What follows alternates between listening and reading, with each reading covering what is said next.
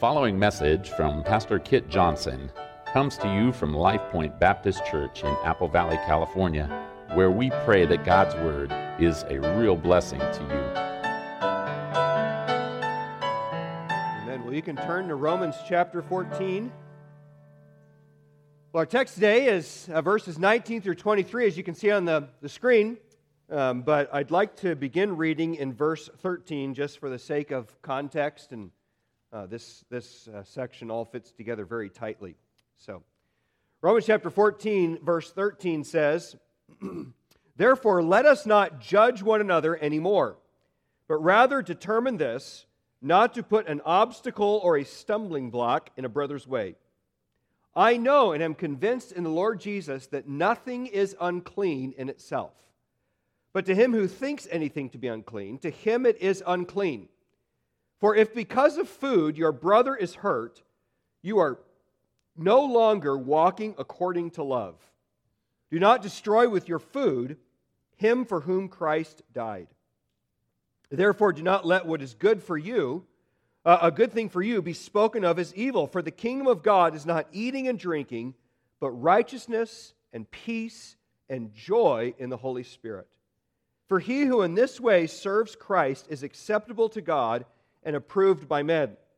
So then, we pursue the things which make for peace and the building up of one another. Do not tear down the work of God for the sake of food.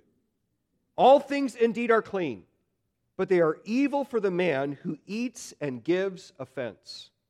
It is good not to eat meat or to drink wine or to do anything by which your brother stumbles. The faith which you have, have as your own conviction before God. Happy is he who does not condemn himself in what he approves. But he who doubts is condemned if he eats, because his eating is not from faith, and whatever is not from faith is sin. Well, I really enjoy visiting beautiful places and, and just seeing the, the, the, the wonder of, of all the things that God has made in creation. And so every summer when we go up to Mammoth, I, I really enjoy the drive to Mammoth. Of course, once you get past Ridgecrest, first part of the drive, there's not a whole lot to see, but, but you get to Ridgecrest and then you start seeing the beautiful mountains. And, and, and so I enjoy uh, just looking at the scenery. And, and then when we are up at Mammoth, I enjoy sitting at the lakes and looking at all the beauty of everything that God has made. But kids, on the other hand, could care less about the beauty of the landscape, right? You know, when we go to Mammoth, the kids, they don't sit back with their parents in the chairs and just look out at the beautiful mountains and talk about the snow or, or look at how the, the, the mountains are reflecting on the lake. No, they just want to play in the water and dig in the dirt the same as they would if they were in their own backyard. And of course, that's fine. They're kids. We expect them to to have less mature passions and interests than we do as adults. But you also hope that, that over time, your kids are, are going to develop more mature passions. You, you want them to learn to see the big picture, appreciate beauty, and, and worship God for the glory of everything that He is and everything that God does. And I think that maturation process that we hope our kids will go through provides a good parallel with, with Paul's purpose in the passage that we just read. So, like young children, the, the strong, as, as Paul calls them here in Romans chapter 14, uh, they, they uh, were excited about several things that, that God said were perfectly fine. But ultimately, they were lesser passions. And then on the other hand, the, the weak, as Paul calls them, they, they were, their, their conscience was bound. So, so, on the one hand, the strong, they're excited about the fact that God has freed them to, to, to eat a cheeseburger or to eat a, a, eat a sausage pizza or a, or a smoked pork sandwich. But, but the weak, on the other hand, their conscience is bound and, and they're not sure that they're actually able to do that to the glory of God. And so and so that's where they're all at. And, and, and, so Paul urges that the strong in particular here, that they need to develop more mature passions. This, this passage is primarily addressed to them. He, he wants them to move beyond loving their, their smoked pork sandwich to, to really loving their brothers and sisters in Christ. They need more mature passions. And as well, God's, they need to develop a passion for God's transforming work of discipleship. And that's really what God wants to do in your life through this passage. Now, there is nothing wrong with enjoying the good gifts of God. We should enjoy them. You should glorify God and enjoy every freedom that you have in Christ. But God wants to mature your passions. So last Sunday, my, my central challenge was that you need to love your brother more than your rights. You need to love people more than you do the blessings and the things that God has given you. And today's challenge is similar. Find your joy in God's purpose, not your pleasures. So, so folks, God is doing something amazing in every Christian. The work of the ministry is incredible. And, and God is, and, and people matter. And so God wants you to find your joy not in all the stuff of this world, but in something bigger God's work to transform lives. And Paul drives home that challenge in our passage in verse, well, drives that home with four challenges in today's text. I'd like to really, I, I want to begin today at the end of the passage with the first challenge in verse 23. So, my first challenge today is to obey your conscience. Now, I want to begin. Well, well, let's read verse 23 again, because verse 23 is a really interesting verse. It says, But he who doubts is condemned if he eats, because his eating is not from faith. And whatever is not from faith is sin. Now, I want to begin with this verse because, because this verse really lays out what is at stake in this passage. What is the issue that, that is creating conflict, and, and what is the issue that the strong need to understand. So you have to understand that the stakes at, at play eh, before you can really appreciate his challenge to the weak, or the strong, excuse me. And, as well, you know, verse 23 is something like the elephant in the room of this text. And so we, we struggle to, to understand what exactly is Paul saying here and, um, and how do we apply it to our lives. So, so I, I want to start here and, and so remember again, all right, you, you, to, to understand verse 23, you have to understand what's going on in, in Romans chapter 14. So, so you have this conflict, or uh, again, about eating foods that the Old Testament law considered to be unclean. And so again, you have the strong on the one hand who, who understood that, that Christ, when he died on the cross and rose again, he freed us from the Old Testament law.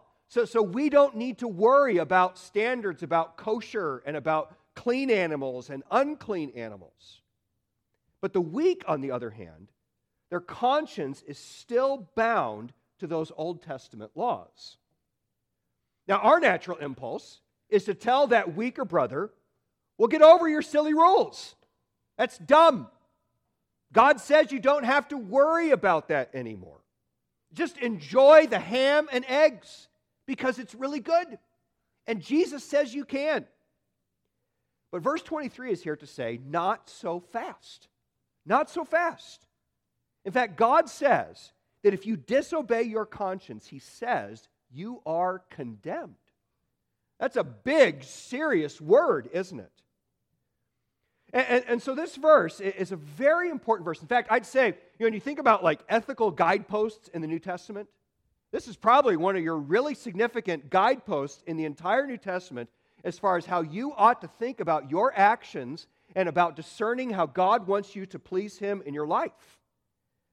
But, but this verse, while it's really important, is, is a confusing verse. We, we struggle to know how to apply it.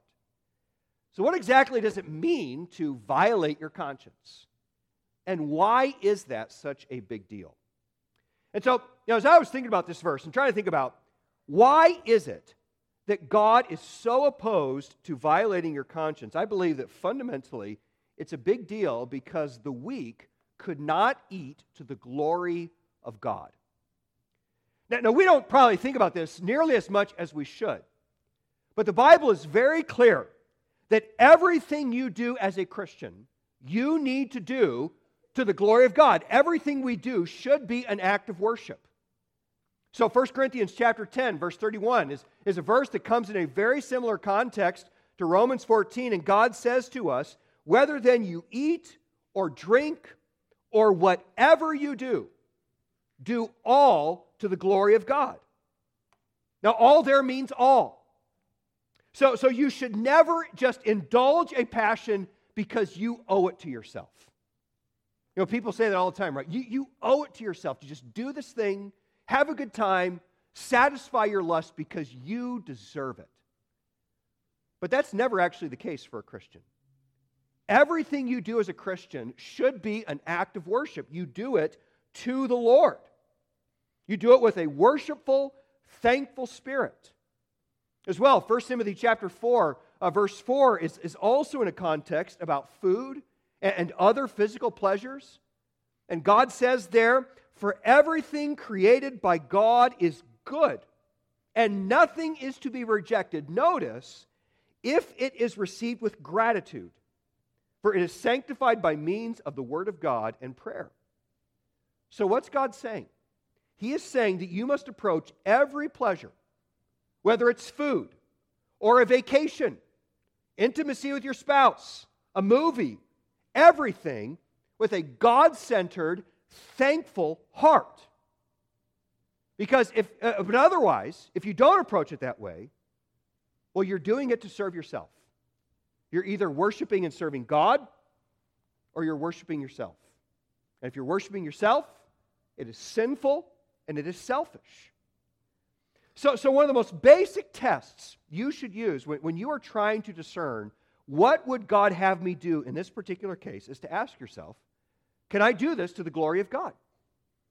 You you're considering watching a movie. You're, you're considering um, you know, engaging in a certain conversation. Can you do this to the glory of God? And, and if the answer is no, you know, or, and you kind of have to pretend like God is not in the room, you know, kind of ignore Him in order to do this and enjoy it, well, well, then you have your answer right there. If you cannot do it with a clear conscience to the glory of God, then, then it is not good for you to do. And why is that? Well, it's because Christ is Lord of every square inch of the universe, including your heart. And so, if you have to ignore God or push God to the side to do something, then you are trying to reserve a portion of the universe and not give it to the Lord, and that is a problem. So, Christians, we need to be God centered, Christ centered about everything. And that, that focus has already come up in our chapter. Look again at what he says in verses 5 and 6. You know, here he's talking about holy days, and he says one person regards one day above another.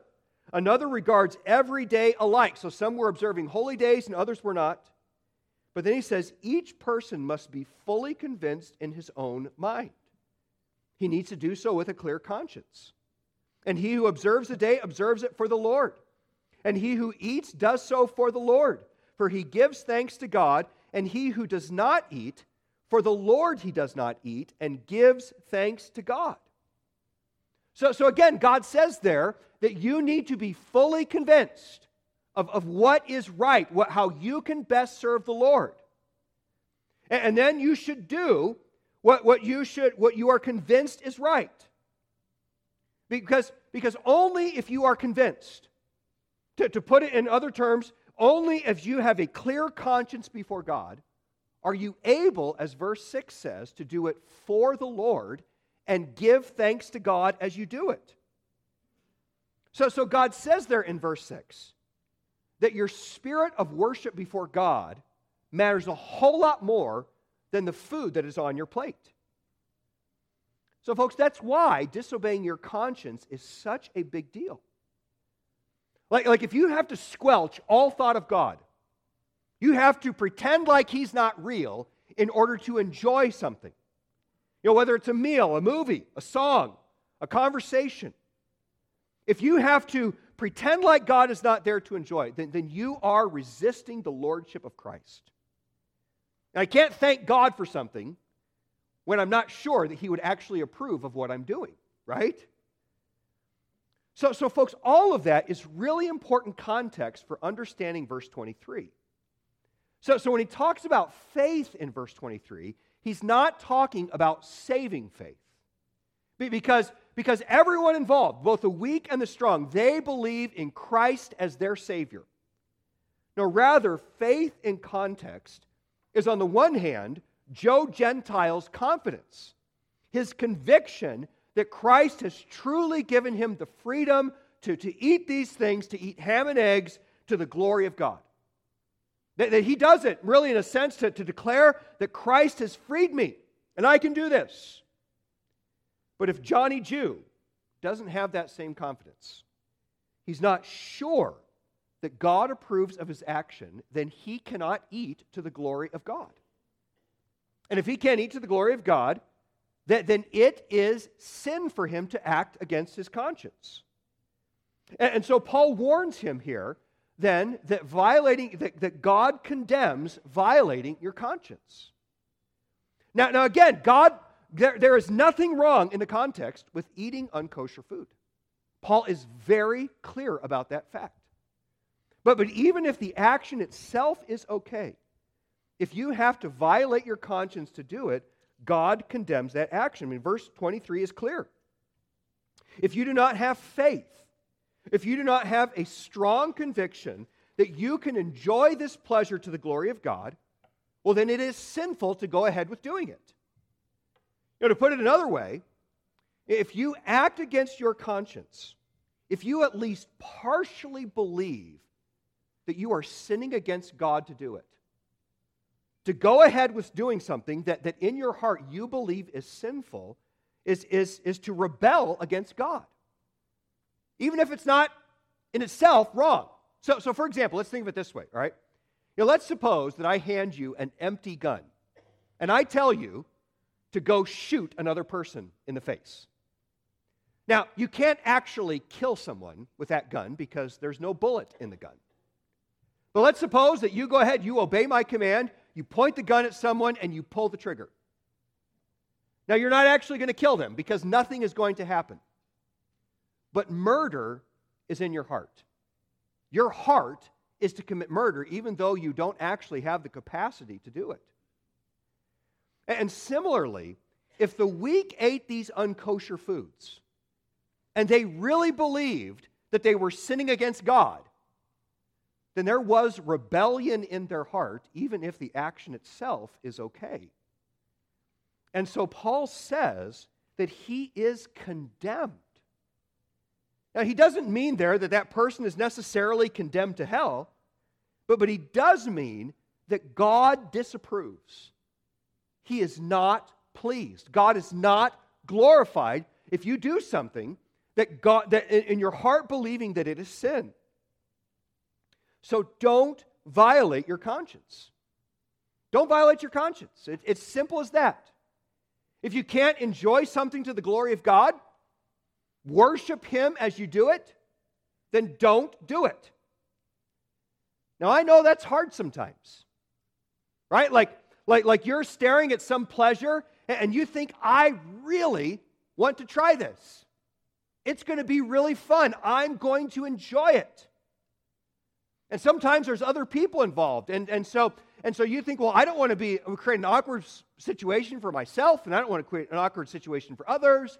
So I'm just going to kind of pretend like my conscience is not there, pretend like God doesn't see, and I'm going to go along with what's happening. But, folks, you always need to remember that God's smile matters far more than the smile of any person. And, and, and, the, and the pleasure of God, the, the joy of God, the grace of God in your life, it is worth far more than any pleasure you could ever sacrifice to have a clear heart, a clean conscience before God. So, so again, find your joy in God's purpose, not in your pleasures.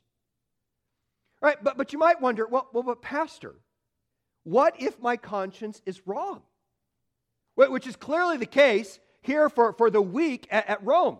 Their conscience was wrong. So, so, so I just, do I just continue to, to follow an, an uneducated, wrong conscience? Well, it's important to balance that idea that you need to be very cautious about violating your conscience with, it, with the idea that where Scripture is clear and where ministry is at stake, then you should recalibrate your conscience. So, so probably the, the clearest example of this, scripturally, is in Acts chapter 10. So, up to this point in, in the history of the church, the gospel had only gone to Jews. The, the, the, the apostles had not actively tried to evangelize Gentiles who were not already Jewish proselytes. But it's time for the gospel to go out to every corner of the earth. And so God tells, and so God wants Peter to take the gospel to Cornelius, a Gentile centurion, and preach to him and preach to everyone in his house. And he wants them to come to Christ and be saved without becoming Jews in order to do so. And so, before um, the, the messengers come to where Peter is staying, they, uh, Jesus sends a vision to Peter, and, and he sees this vision of, of animals coming down in a blanket unclean animals, things that the law said he should not eat.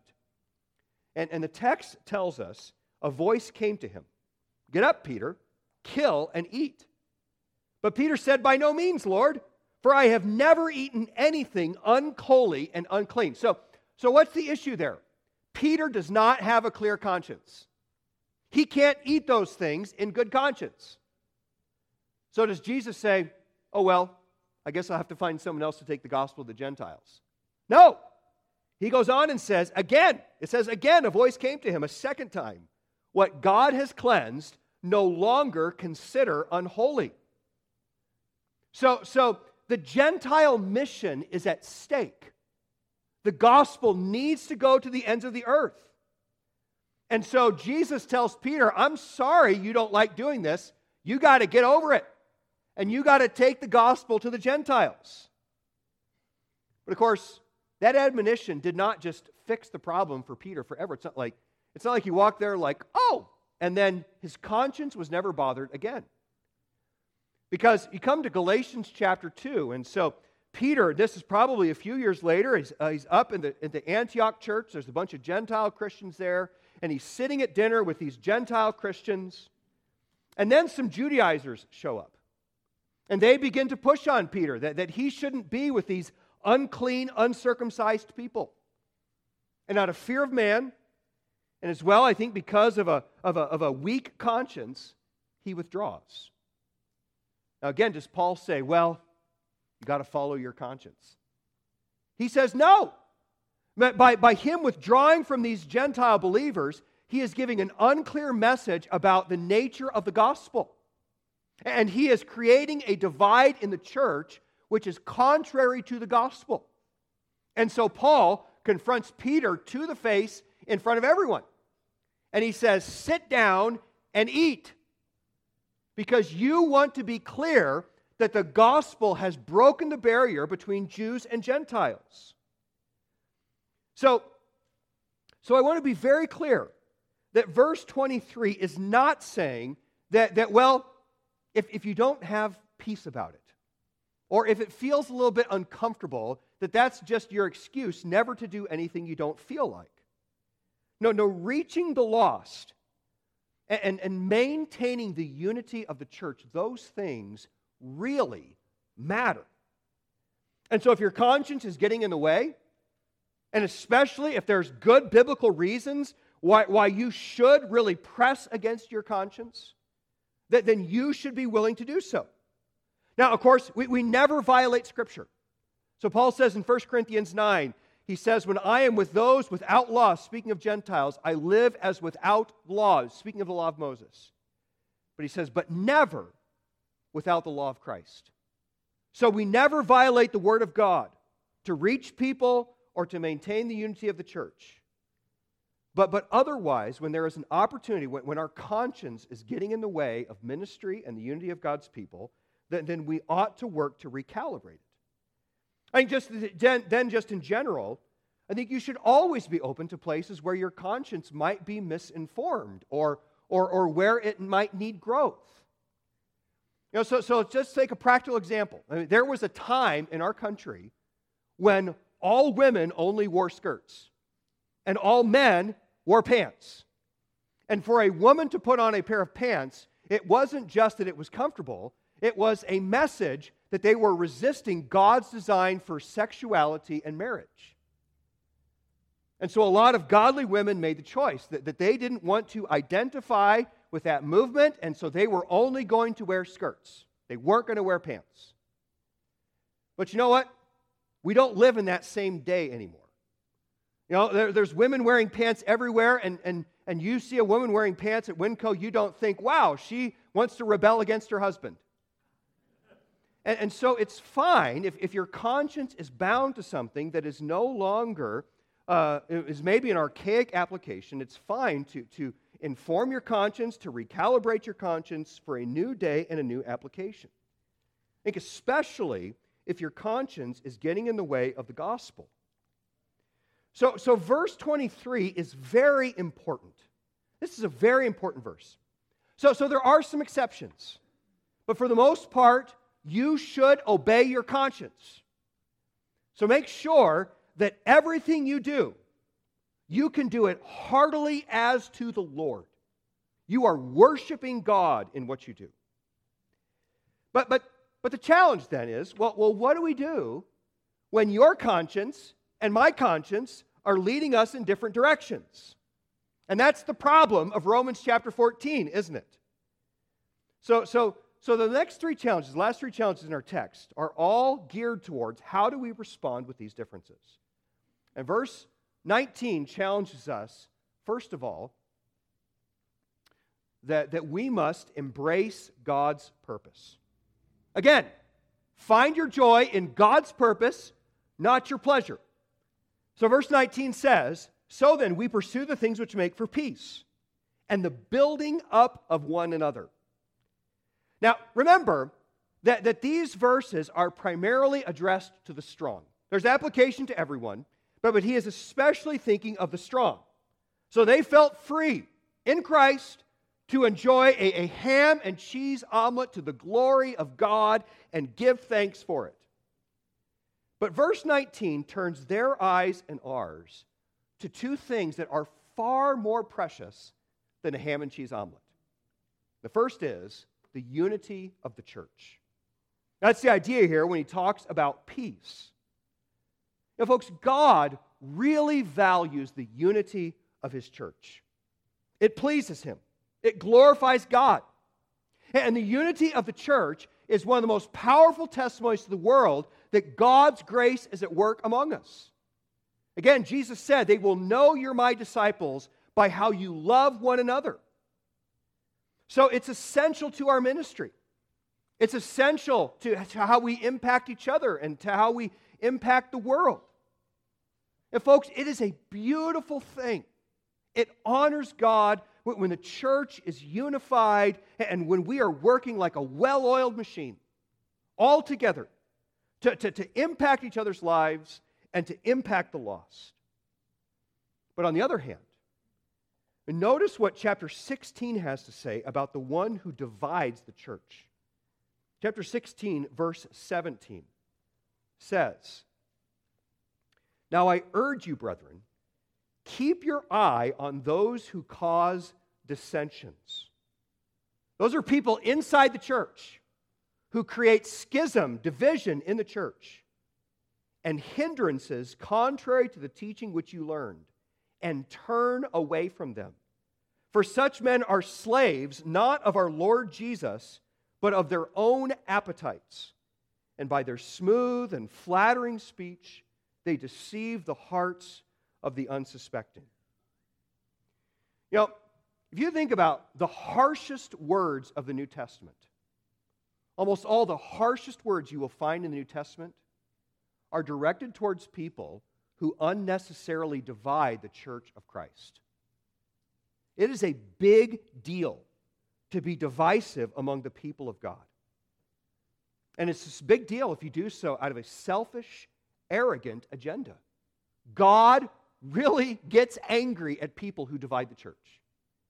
But on the other hand, Psalm 133 uh, says, says there, Behold, how good and how pleasant it is for brothers to dwell together in unity. It is like the precious oil upon the head. It is like the dew of Hermon coming down from the mountains of Zion. So, folks, I hope that you love the church. You know, there, there is no sweeter sound in all the universe than when God's people sing in love and unity to the Lord and to each other. It is a rich, wonderful thing. So I hope that you love this body, that you love Life Point, and that you love the people of this church and the body of Christ so much that it makes every pleasure of this world seem very small and very insignificant. Now, you would happily give up your ham and cheese omelet for the good of the people of God. So, so, so, so love God's purpose. This is the second value that, that he presents to us in, in the text here is that you love the growth of God's people. He mentions there again in verse uh, 19 that we are to pursue the building up of one another. Now, I really enjoy a ham and cheese omelet. And it gets even better if you put some peppers and some onions in there. That is good stuff. And, and God has blessed us with, with all sorts of other wonderful liberties and pleasures. God is so good. But, folks, people, people matter so much more than any food or, or any other pleasure. And think about the fact that God, if you are a Christian, God has given you the opportunity to help other Christians know and love Jesus. Now you get to, you get to help them become a little reflection of the glory of Christ. You can help them be satisfied in the Lord. You can help Christians grow into the image of Jesus. And so, ministry, discipleship is an amazing opportunity of eternal significance. So, how tragic would it be if you sacrificed a person for an omelet? Or, or a movie, a fashion statement, or, or, or a drink, or whatever it might be. I mean, if you would make that sacrifice, that's like two kids who miss the Grand Canyon because they're fighting over a stick. It's immature, it's silly. So, so God wants you to love the people around you and get excited about what God is doing in their lives because they matter so much more than any liberty or, or any private preference that you might have. Pursue peace and the building up of the people of God.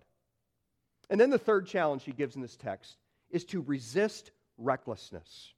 Resist recklessness. Look again at verses 20 and 21. God says, Do not tear down the work of God for the sake of food. All things indeed are clean, but they are evil for the man who eats and gives offense. It is good not to eat meat or to drink wine or to do anything by which your brother stumbles. Now, now, verse 20 begins there by giving a blunt challenge that contrasts two items of very different value. So, first of all, you have the work of God, the work of discipleship, the work of building up the body of Christ and glorifying the Lord. I mean, that is incredibly precious. You know, God is rescuing souls through the church. He's rescuing people from hell. He's transforming lives through the power of the gospel. And, folks, that is the greatest thing happening in the world. The work of discipleship is the greatest thing happening in all the universe. And then there's food. Now, I really enjoy food. I love food. But you know what? Food is a very small thing compared to the work of God.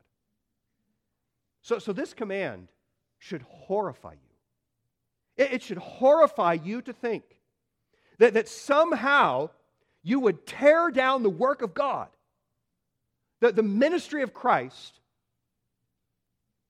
for a plate of food or a movie, a song, a conversation, whatever else it might be. And yet, as horrifying as that sounds, the truth is, is that it happens all the time. I mean, it, would be fascinating to think about just in the last 50 years of American church history, how many churches have been ruined by these sorts of things. How many churches have, have been ripped apart and lost their effectiveness over the worship wars? Bible translations, COVID, petty political differences, and other such things. And just imagine when, when, when we stand before Jesus someday at the judgment seat of Christ, how many tears are going to flow when Christ confronts believers for ruining the work of God over petty things? It's going to be a horrifying experience for a lot of people. So do not destroy the work of God for, for your personal pleasures. And then uh, Paul goes on to say at the end, notice what he says at the end of verse 20. He says, All things indeed are clean. But, but speaking here, I believe he's speaking specifically to the strong. He says, But to the strong, they are evil. Well, they're evil for the man who eats and gives offense. So again, Paul says, All foods are clean. You don't need to worry about these kosher laws.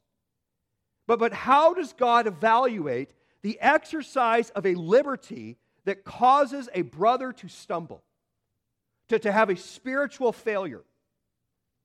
God says it is evil. So you need to discipline yourself to keep the main thing the main thing. Know, I, I look back, you know, look back now, it's, man, almost four years ago now that, that COVID erupted in our world. And I, I praise God for how God preserved our church through that. I mean, we had we had plenty of strong and differing opinions about COVID. But I think God was really good to us, that our church really stayed united.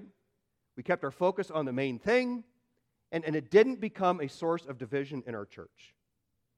But you know what? That wasn't true in a lot of places. And, and sadly, in a lot of churches, if, if you want to call them this, the strong, you know, became much more concerned about resisting the government than they were about the conscience of their brothers and sisters in Christ and became divisive. And on the other hand, if you want to call them the weak, you know, they, they got stuck in, in viciously condemning anyone who ever disobeyed a rule. And, and so, I mean, it's tragic to think that on March 1st of 2020, these people love each other, they're serving Christ, they're making an impact for the gospel, and two, three months later, they are at each other's throats. And there are churches everywhere in our country that have never recovered from what happened almost four years ago. So let that serve as a warning. Understand the deceitfulness of your heart. Because it is not hard for us to get stuck on things that really don't matter. Stay anchored to the gospel. Pray daily that, that God would keep your heart and keep your values where they need to be. Invite godly pushback.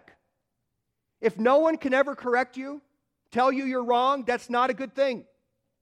And by the grace of God, never allow something that is good for you to become a stumbling block for a brother or sister in Christ. It's just not worth it. It's not worth it. No, no, instead, verse 21 challenges you. It says it is good not to eat meat or to drink wine, or to do anything by which your brother stumbles. Again, I really enjoy food. It's 11:13. I'm excited for lunch. But you know what? Food pales in comparison to a brother or sister in Christ. It's just not worth it. And so Paul says in 1 Corinthians chapter 8 verse 13 and, and again in a very similar context, he says, If food causes my brother to stumble, I will never eat meat again, so that I will not cause my brother to stumble. That's a really scary verse. I would never eat meat again. That, that's, that's hard to imagine. Because I love meat. I mean, man, that would be hard. But, but what a small sacrifice it would be to never have an ounce of meat again if I could protect the soul of a brother or sister in Christ. I mean, the values are infinitely different. So, do you love the church like that? Now, think back to my opening illustration. Are you consumed with childish passions or, or with mature ones? You know, are, are, you dinking around in the sand and missing the glory of God's beauty and, and the wonderful things that He's doing? If you're always cranky, you're always stuck in some kind of conflict, well, the answer is probably clear. You know, I think it's worth saying that, that, that the application of these verses extends far beyond matters of Christian liberty. Because very few of our conflicts come down to anything more than pride and passion. You stubbornly refuse to bend. Sure, yeah, I, I might have done a little bit wrong, but I'm not moving till he moves. It's his turn to apologize first. And maybe someone hurt you, and, and, and you are too proud to actually address it. You'd rather just be bitter than, than you would to, to go to that person and deal with the sore because you don't want to look weak. And, and, and you really care about your comfort more than you do the relationship. Don't be reckless with relationships. I'm going to talk to the kids tonight about self control. All of our kids need to grow in self control. But you know what? So do you. And so do I. So slow down. Look past your nose and consider the people around you. And, and get excited about the unity of the people of God and the work of discipleship. They matter so much more than, than the silly things we get upset about. Then be considerate of people. Be careful. Act wisely and thoughtfully and intentionally because you love people and you love the work of God more than you do your personal pleasure. So don't be reckless, be wise.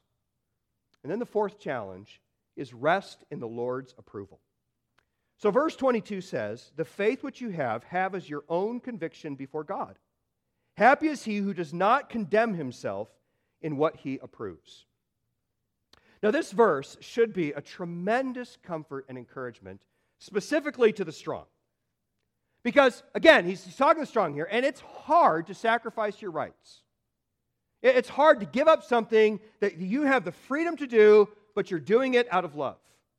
You'd rather just indulge your flesh.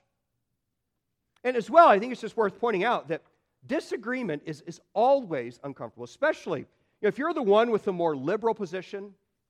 You just always have in your back, the back of your mind is the more conservative person judging me. Is he looking down on me? Is what is he thinking about me as I do this thing that I believe I have the right to do?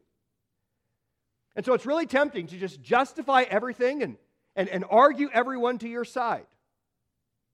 So, verse 22 says, Get your eyes off the food and get your eyes off what people think of you, and instead rest in the approval of God.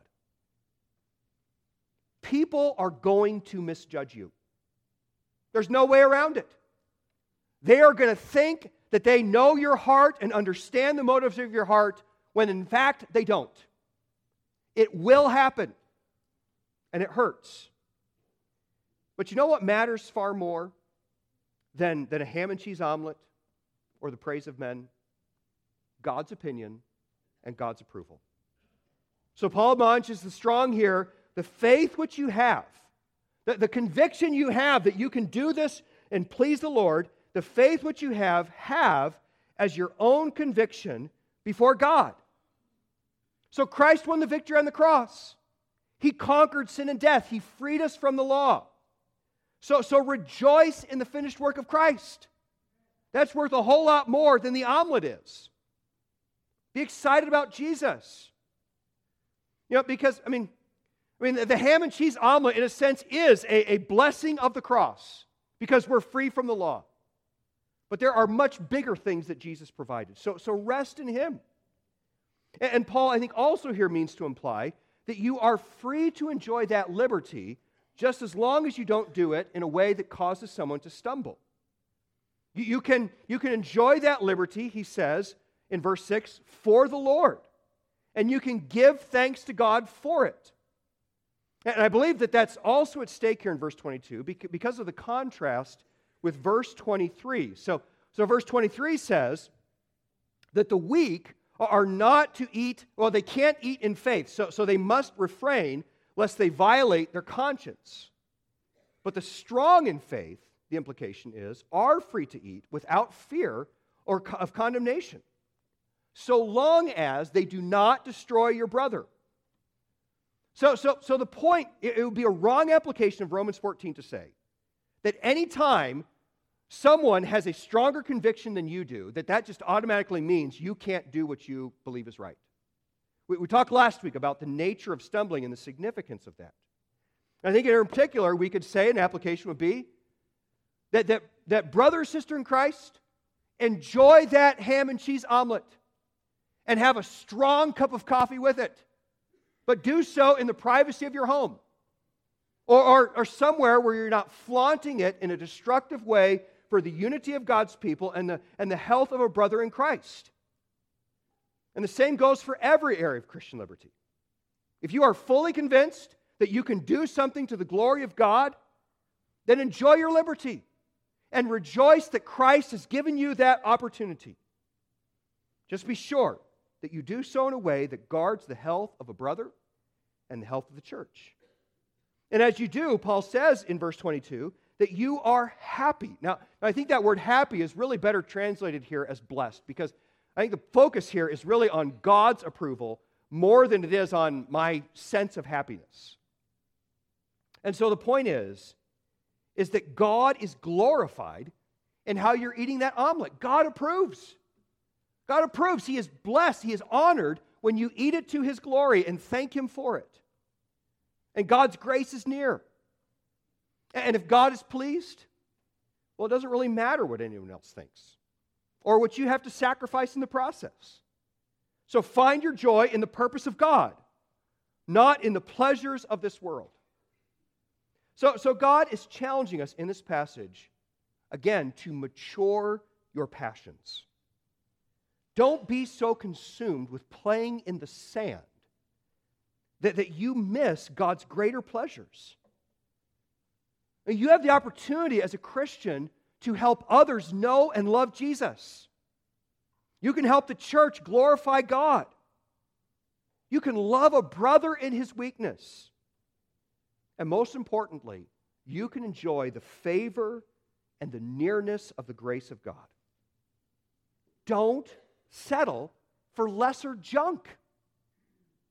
Mature your passions. You know, maybe you need to start by being saved. It's very possible that someone's here and, and you have resisted the gospel for years because you want to do your own thing. And you don't want God or the church or anyone else telling you what to do, and you really don't want to worry about what others think. But, but you need to, but, but you know, the truth is, you might have spent years chasing your pleasures, but I can almost guarantee that you are not satisfied. You know, selfish people are always cranky people because the heart of man is never satisfied. So if you're chasing selfish pleasure, you will not end up satisfied. And I can almost guarantee as well that you are lonely. That you are lonely. Because you're stuck on yourself and missing out the joy of God's people. And so I would urge you to, to, to repent of your sins to stop running from the lordship of Christ, repent of your sins, put your faith in what Jesus did on the cross, receive Jesus as your Lord and Savior. He is better, He is worthy. If you have questions about what that means, we, would love to speak with you and help you know that your sins are forgiven and that you are in Christ. And then, Christian, continue to rest in Him. Find your joy in the Lord. Live for the glory of God, not the pleasures of this world. Father, thank you so much for the wisdom of your word. And we thank you especially, God, that, that we have a higher purpose, that we can live for things that matter. And so, God, help us by your grace to do that. God, I pray that you would give us wisdom, give us understanding, give us clarity. And Lord, give us by your grace the ability to love the way that you call us to love. And so we need your help, God. And we pray that we would honor you, that we would glorify you in all that we do and say. In Jesus' name.